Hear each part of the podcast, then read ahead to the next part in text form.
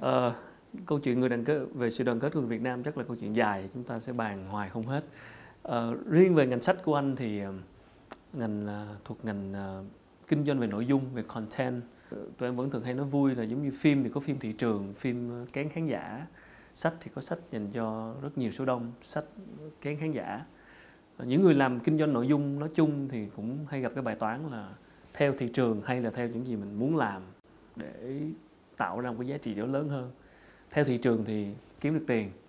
Theo một cái hướng hơi ngách hơn thì khó kiếm tiền. Thì anh ờ, giải quyết bài toán đó của mình như thế nào? Thực ra cái bài toán nó nằm ở đâu đấy lĩnh vực của anh Khánh cũng vậy thôi. Anh Dạ. làm truyền hình cũng tất vậy cả thôi. những ngành về anh làm truyền hình một là anh muốn câu view thì anh phải làm cái kia mà anh muốn sách chất lượng chương trình chất lượng thì anh cũng phải chấp nhận cái thì ngành sách cũng vậy. Tuy nhiên tôi cũng nói luôn nếu mà tôi định kiếm tiền ấy thì dĩ nhiên tôi không làm sách bây giờ chúng ta vào mấy cái trang báo online đông người đọc nhất. Và chúng ta mở ngay trang nhất thì những tin nào đông người đọc nhất và hiện lên trang đầu tiên. Vẫn là ba chữ là cướp hiếp giết. Thì xã hội cũng vậy. Những cuốn sách bán chạy nhất vẫn là thuộc cái nhóm đấy. Vụ án nọ, vụ cướp kia, cách hiếp dâm nọ, thế rồi ngôn tình kia, vân vân. Thì nó vẫn đấy là có sách bán chạy. Thì điều đó có nghĩa là ông hùng phải quyết định ông hùng định kiếm nhiều tiền ở ngành sách nhưng mà tôi đi đâu tôi cũng khuyên người khác và bất cứ ai là định kiếm tiền và làm giàu từ ngành sách thì phải nên chuyển nghề. Thì thiếu gì ngành kiếm tiền. Nhưng chuyện nói về ngành sách thì anh thấy cái um, hiện nay mình có thiếu tác giả hay không anh? thiếu anh ạ. Bây giờ tôi chỉ đưa một cái ví dụ đơn giản là các tác giả nước ngoài. Ví dụ ở anh ở pháp ở mỹ ở úc có những tác giả họ kiếm triệu đô chục triệu đô trăm triệu đô thậm chí cả tỷ tỷ đô ấy chứ không phải ít từ tiền bản quyền. Ví dụ Harry Potter. Và ở Việt Nam theo tôi chỉ có một tác giả làm giàu được nhờ sách. Đó là Nguyễn Nhật Ánh. Tôi chưa thấy người thứ hai.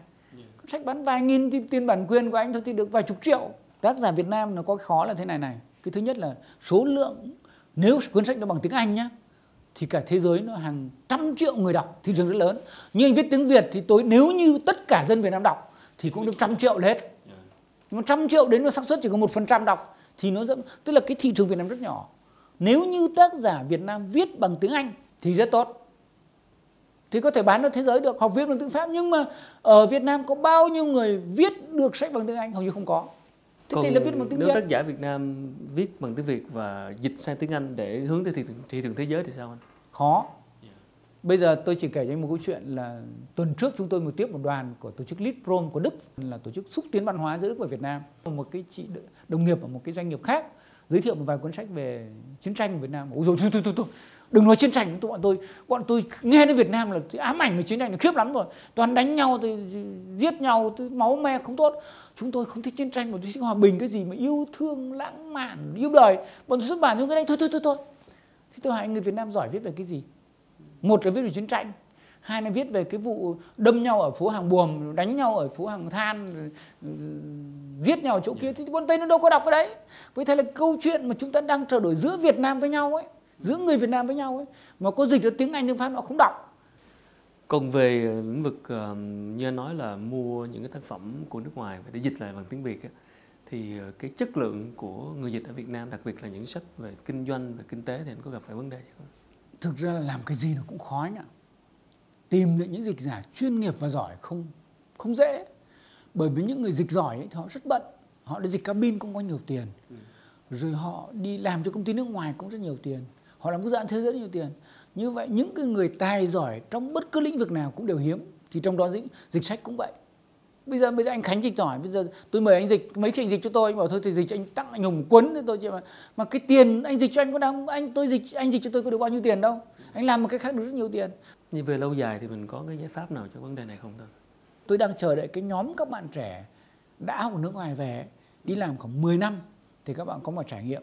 Thì lúc đó tôi nghĩ trong vòng 10 năm tới thì chúng ta sẽ có một cái đội ngũ dịch giả khá tốt. Nhưng cái vấn đề ở đây thì tôi muốn là là khi mà bạn đọc đã ý thức được giá trị của sách người ta mua sách nhiều hơn có chất lượng hơn.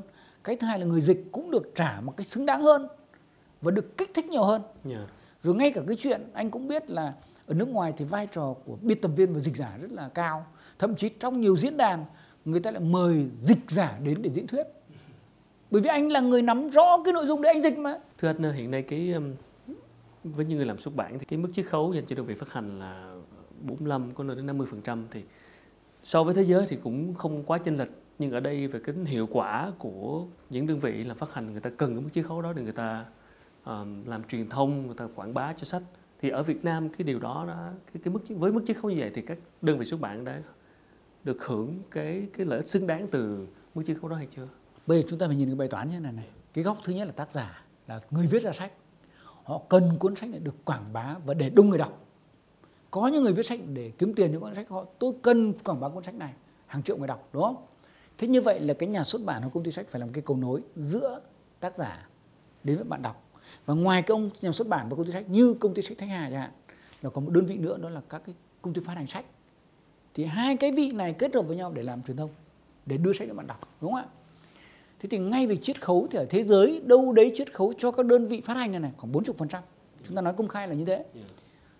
Nhưng ở Việt Nam có những chỗ họ đòi đến 50% hoặc 60% là có. Và có những công ty ăn xong là chỉ làm cái nghề xuất bản sách đấy. Nhưng mà cái sách tôi nói thật, xin lỗi với anh, phải nói nói thật nhé, là cái chỗ mà đòi chiết khấu cao để họ đưa vào thư viện.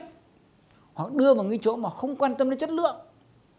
Chứ còn những mà sách mà chất lượng cao, không bao giờ có chuyện chiết khấu trên 40% ở Việt Nam cũng vậy với trường hợp mà có những độc giả Việt Nam mà họ mong muốn đọc những cuốn sách mà tương đối là kén thị trường, kén khán giả, ờ, kén độc giả, tôi tạm gọi là sách sách cho giới tinh hoa chẳng hạn mà rất là khó để đơn vị như anh có thể ờ, mua bản quyền và xuất bản những cuốn sách đó khi mà biết rằng là không có quá nhiều người đọc. Nhưng liệu có cơ hội nào cho những người độc giả Việt Nam như thế hay không? Liệu có một cái hình thức mô hình kinh doanh nào đặc biệt giống như là xuất bản một cái dòng sách chuyên phục vụ với đối tượng đó và bán với giá cao hơn và vì họ, họ sẵn sàng họ trả tiền mua chẳng hạn thì bây giờ chúng tôi đang tính đến phương án gọi là print on demand dạ, dạ, print on demand dạ. tức là theo in theo nhu cầu yeah. Thậm chí anh khách đặt một bản tôi cũng in một bản cho anh và chúng là tôi đang nói là về công nghệ 4.0 ấy là thậm chí tôi in cho mỗi một người một bản hoàn toàn khác nhau mặc dù bên trong vẫn vẫn giống nhau nhưng mà cái cover khác nhau ừ. anh Khánh thích bìa màu nâu để màu xanh màu vàng tôi làm mỗi người một bìa khác nhau để cùng là cuốn sách đó nhưng mỗi người khác nhau tôi là in gọi là print on demand và họ sẵn sàng trả một mức giá họ sẵn sàng thì phải chấp nhận yeah, cái đó yeah. thế thì tôi hy vọng là trong những ngày gần nhất yeah. nhất là 4.0 mà đang tiến gần nữa thì thì cái mong muốn của anh hoàn toàn yeah. xảy ra cũng mong chờ đến ngày đó rất cảm ơn anh đã chia sẻ ngày hôm nay cảm ơn hùng nhiều yeah.